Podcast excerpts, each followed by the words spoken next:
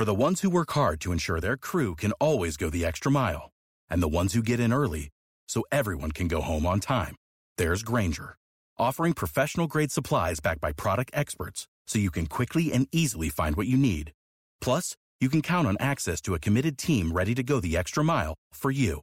Call, clickgrainger.com, or just stop by. Grainger, for the ones who get it done.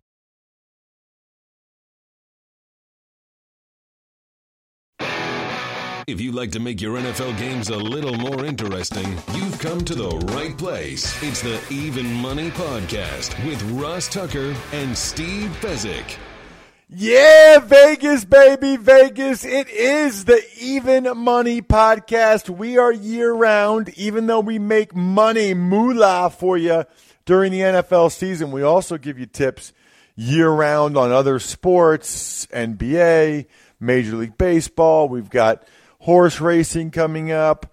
We were all over the NCAA tournament and the Masters, you know, the major events that people that bet NFL also like to bet on from time to time.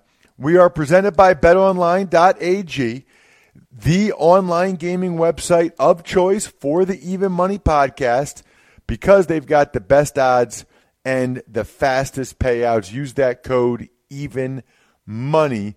Uh, he is the only two-time winner of the Super Bowl of professional football gambling. That's kind of a big deal, and that's why he's the man, and that's why he is my co-host, the one and only Steve Fezzik, who won uh, the Super Contest at the Westgate two years in a row. At Fezzik Sports on Twitter is the only place that you can find him. I'm a former NFL journeyman offensive lineman that uh, enjoys the gambling stuff more and more, talking about it, learning about it. Sounds like it's going to be a, a very big part of pro football moving forward. So I'm glad I've kind of gotten ahead of the game in that regard. And we've got a lot to talk about today. Fun day to dive into things. Steve, we are now a little over a week away from the NFL draft. And before we even get into the NFL draft props, some of the big news since last week's show includes Dez Bryant, you know, getting released by the Dallas Cowboys, hasn't landed anywhere as of yet. And I wanted to get your thoughts as to the impact that has on the Cowboys in your mind or in Vegas's mind. Vegas thinks from a betting perspective, it's pretty much a non issue. We're concerned that Dallas doesn't have a number one wide receiver, but frankly, when they had Dez Bryant, they didn't have a number one wide receiver, so no impact um, in Vegas. If anything, probably a good move by the Cowboys because now a little more money to pay somebody else. Yeah, well, you know, I, I guess the way I look at it though, Steve, is I looked at every depth chart um, around the NFL, and there are other teams that still could use wide receiver help. You know, whether it's you know the Ravens or the Bills or whomever, right? Maybe even the Redskins that they could use a guy like Dez. But I mean, the Ravens have Michael Crabtree. The Bills have a bigger bodied guy in Kelvin Benjamin. What's crazy to me, you know, if we're talking about a guy that is a bigger bodied, does a nice job making contested catches, uh, has a nose for the end zone when they get down near the red zone. The team that clearly needs that guy the most right now for next year, it's the Cowboys. So to me, it's like crazy that they weren't able to go ahead and actually, you know, find uh, a way to get him to take a pay cut and stay. They need him. Well, I'm gonna I'm gonna blame Dez for that, not being willing to take this the suitable pay cut. And frankly, it, it concerns me when he's making statements like, "Wow, you know, I'm going to work with my wide receiver coach about optimal route running and and really improving upon that." You've been in the league how many years? And now you're going to work on your route running. It just goes back to that whole you know work ethic and if you haven't been working on it for the last seven years, I don't see how you're suddenly going to put a whole lot of hours in in your eighth year. Well, what's weird about though, Steve, is that they didn't even ask him to take a pay cut. You know, like it's my understanding that that wasn't even part of the conversation. It wasn't even broached, which that tells me they just wanted him out of there. I mean, they, they just they just wanted him gone. They no longer wanted him on the team because I think he would have been willing to take some type of pay cut to stay and have a chance to still, you know, be a part of what they're doing. I, you know, he's from the Dallas area, all the branding, that stuff. I, I, my guess is they thought if they asked him to take a pay cut, that he might, you know, depending on what they asked him to cut it down to, that it could have been really a lot of animosity, and maybe he would have been offended by that, and they didn't want to broach the subject, possibly. Yeah, I think it's a good point where it's almost like you go in, you're you're looking at houses, and you go in and you like this house, and they're asking a million dollars, and you think it's worth six hundred thousand. You're not even going to bother putting an offer up because you're just so far apart, and you know it's going to end badly if you even try. So you just move on. Yeah, but you know, and I know wide receivers typically don't move the line or like the season win totals. But I got to tell you, like, look, and, and, I'm sure they'll draft a guy, um, and it might be a guy, Steve, like Courtland Sutton from SMU. But you know, they'll draft a receiver, I would imagine, in the first or second round to try to replace Dez.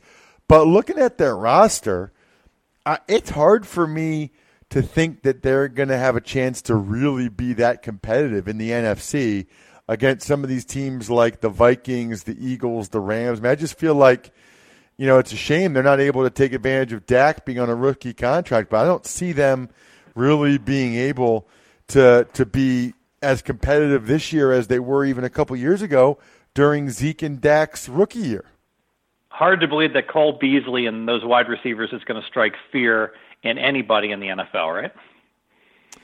Correct. I mean, Allen Hurns, you know, some of these guys they have in there, like, I mean, they're they're okay, Terrence Williams, but they're also giving up a lot of touchdowns. I mean, that's 14 touchdowns I think that Dez had the last couple years that that should be considered as well. You know, while we're on the topic of guys, um, you know, teams being affected by certain current events, I wanted to get your thoughts on Reuben Foster with the 49ers, just from the standpoint of, you know, what it might say about their front office and John Lynch and Kyle Shanahan that they took a guy that had these red flags.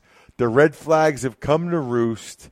They, you know, who knows whether or not he'll even be able to play this year. He has shown to be a really good dynamic player, but now he won't participate in the offseason stuff, and there's certainly a chance he won't play.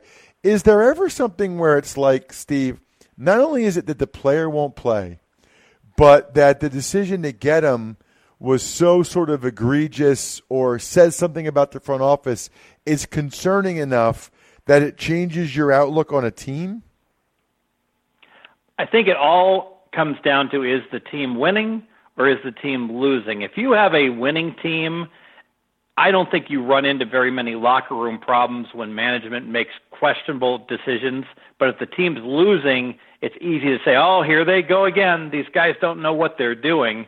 Um, let me ask you, Ross, have you been in that situation where you've been on a winning team that made some really rather questionable moves and you're like, ah, we're winning. They know what they're doing?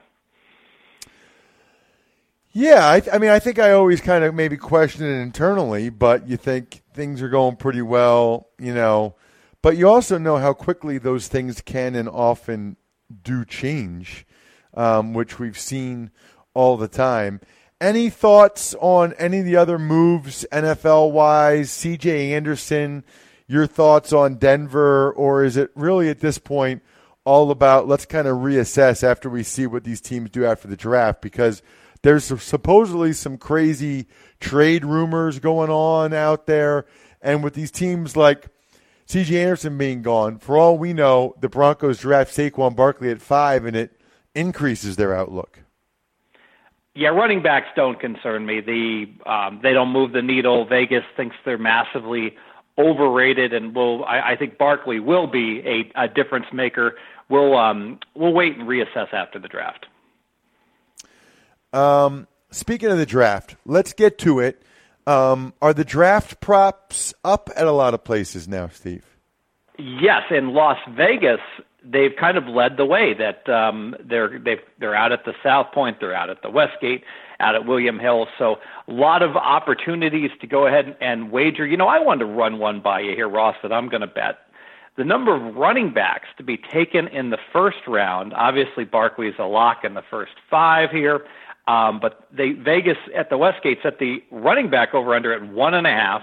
You have to pay extra vig on the over, but I really think that um, the LSU running back is going to get taken in the first round. Also, I thought over one and a half, lay minus 160 was a fine wager. Your thoughts? Uh, yeah, I, I would tend to think that there will be a second one that goes. I think it'll be Derrius Guice later on in the in, in round one. It could even be guys like Sony Michel and Nick Chubb. I kind of like I kind of like the over. What are some of the other um, prop bets that you see that you like? Yeah, well, the quarterbacks, the number of quarterbacks taken in the first round, the over under is five, and I lean over. But what I really like is the number of quarterbacks taken in the first two rounds. It's six, and I lean over there because I think it's a lock that we're going to get Rudolph um, taken in, or almost a lock, taken in the second round, if not the end of the first.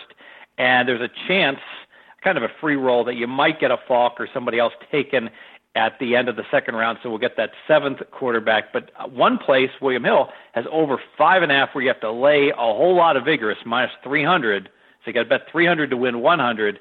I can't see any scenario there won't be six taken in the first two rounds. Your thoughts?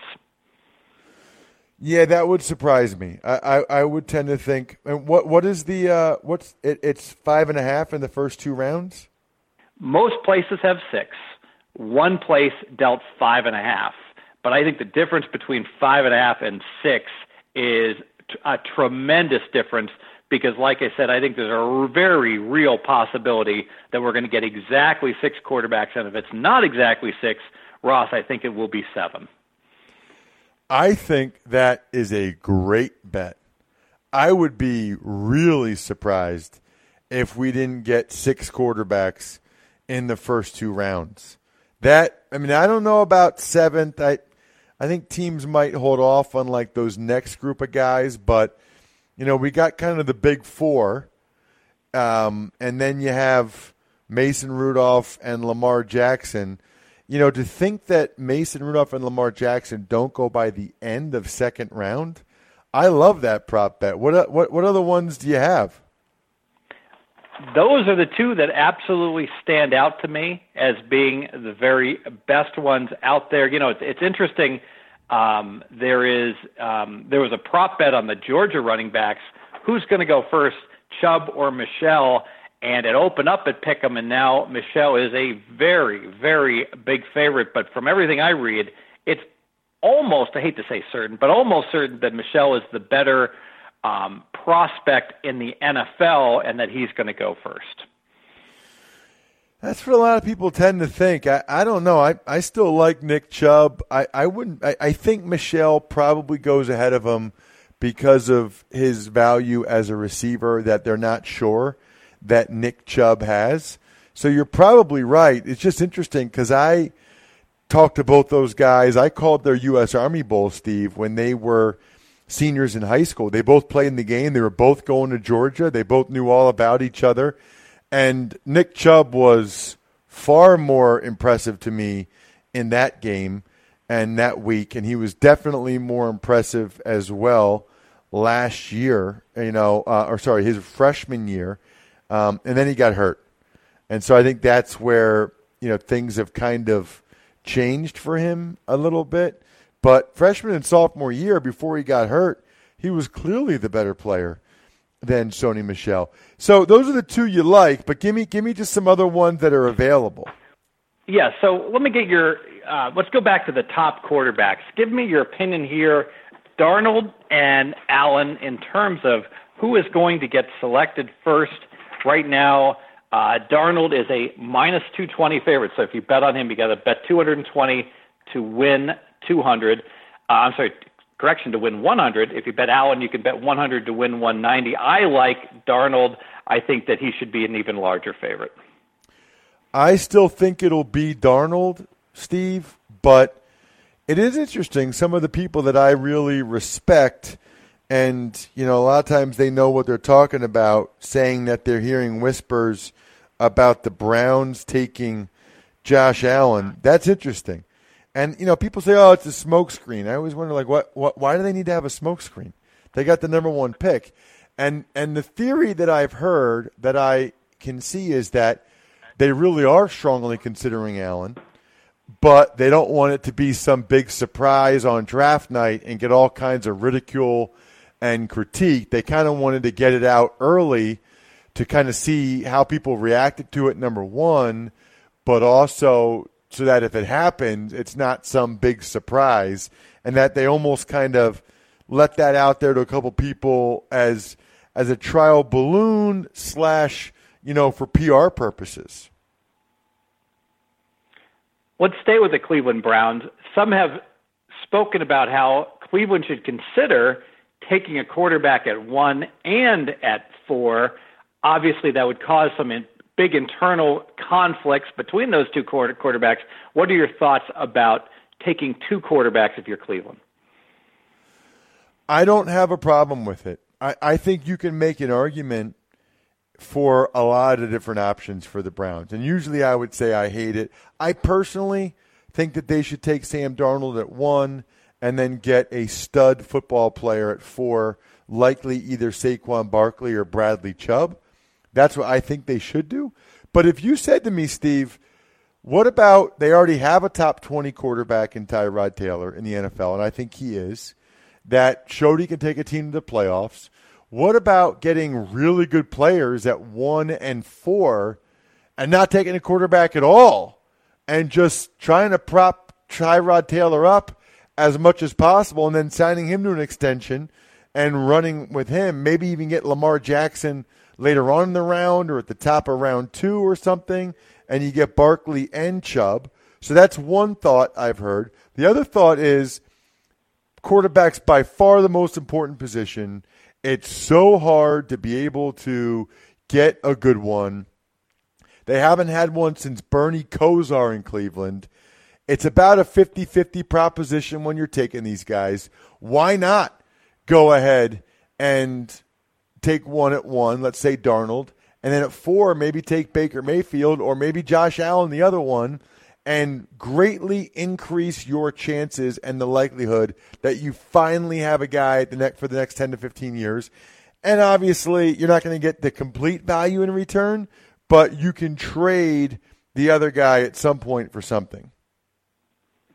Yeah, and if you look at the Washington Redskins with RG3 and then taking Cousins as an insurance policy, that certainly worked well for them at the quarterback position. I, I, I think it might work better if you have a clear cut number one, and then, like you said, if you could get a Lamar Jackson or someone, I think that that might be a better course of action than having two guys that both are alpha males that the second guy drafted will immediately be uh, despondent about being picked fourth and being the backup quarterback um, at Cleveland, right? Yeah, I mean, one way to look at it is I, I bet the uh, I bet the Browns are, or the Redskins are pretty happy they took Kirk Cousins in the fourth round the year they took you know RG three number two overall. Let's move on over. We talked about quarterbacks. We talked about running backs. Let's talk about wide receivers. I haven't really spent a lot of time with this prop, but the over under on wide receivers in the first round is two and a half. Um, pretty much equal odds on over and under. Would you go over or under, Russ? Two and a half in the first round? Yes. I'd go under. Um, I'm not sure three gets there. I, I, I would lean under with that one. Um, I think wide receiver has been pushed up in recent years. This isn't considered a great group of them. I don't think there's a lot of teams that have a big need. I think some of them are going to slide maybe to early in the second round. So I'd probably go under on that one. Very good. And just to put a bow on this whole draft, I know it's tremendously entertaining to watch the whole draft, but Vegas, in terms of the odds setting and how well we expect teams to do, we feel it's largely a non issue other than quarterback selected. And frankly, any team that takes a rookie quarterback that has a chance to be starting for them Vegas dislikes that team in their first year, although it can obviously be a tremendous asset down the road. Um, there's been some success with some rookie quarterbacks, but for the most part, Vegas hates rookie quarterbacks.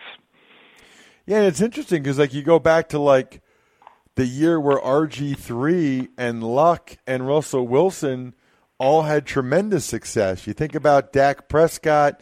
You know, I mean, there have been a bunch of rookie quarterbacks that have had pretty good success, at least their teams, in terms of the win loss total. It's interesting. What about um, what about the NBA? Now that we're a few games in the playoffs, what are you thinking? Well, the NBA is essentially a big five. There's five contenders right now um, in the West. Obviously, Houston and Golden State. We'll talk about the West first. Ross, Vegas cannot make up its mind in terms of who should be favored to win the West. Golden State is a small favorite against Houston. But it really comes down to when Curry comes back, is he going to be close to 100%? If, if he is, Golden State's the favorite to come out of the West. If not, Houston has been the best team all year, uh, well, all, all 2018 in the West. Who would you favor in the West? I, you know, I don't follow it closely enough. I think my theory is I'll believe somebody beats the Warriors when I see it, but that's also kind of how I felt about LeBron and you know anybody beating him four times. But I think that's going to happen. Might even happen in this first series, but I think it's going to happen. I, I don't think the Cavs are getting to the finals now. Let's talk about the East. Essentially, a three-team race, if you will. Toronto has been the best team all year long, but they've had some very notable flameouts throughout the playoffs in prior years. Although this year, because their bench is so strong um, compared to prior years, Toronto, many of the all the stat guys, I should say, felt Toronto should be favored to come out of the East. The history guys favored Cleveland because they always, with LeBron James, make it an extremely disappointing first game. And the, Philadelphia 76ers, Ross, out of nowhere, they get these cast-offs from Atlanta. Belinelli, Ilyasova, guys that weren't even playing much for Atlanta. Suddenly, they they are the perfect role players with Simmons. Um, Embiid likely to come back soon. The feeling is any one of those three teams could win. Yeah, I I, I can see that in the East. Uh, Sixers had a tough loss on Monday night, uh, but man, um, when they get Embiid back, they could be scary. What what notes do you have? So what what are you telling people to bet right now then for the NBA? Well, I'm betting just individual games because I think the overall odds are pretty darn accurate. Although I'll say with Toronto, their bench is so important. They've got a really important under the radar guy. Their backup point guard, VanVleet, is likely out for game two. Um, and he's super, super important, especially because Lowry has had their, their starting point guard has had problems in the playoffs in the past, and their bench has been so dominant. So I need a healthy VanVleet. If he's healthy, I think Toronto gets out of the East. If not, I'm going to call for the shocker um, and that the 76ers, Philadelphia, the city of champions, go to the NBA Finals. Wow, that would be incredible, man. What about baseball so far this year, Steve? What do you got?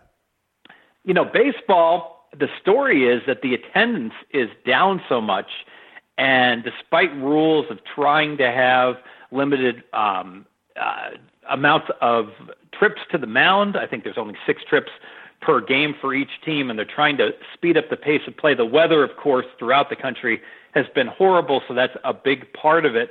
But I think one of the themes of baseball so far has been how some of the teams that were supposed to be completely dominant, this was supposed to be a year where they're the haves and the have nots, and we're seeing the Dodgers struggling, we're seeing the Cubs struggling, the Yankees not doing very well.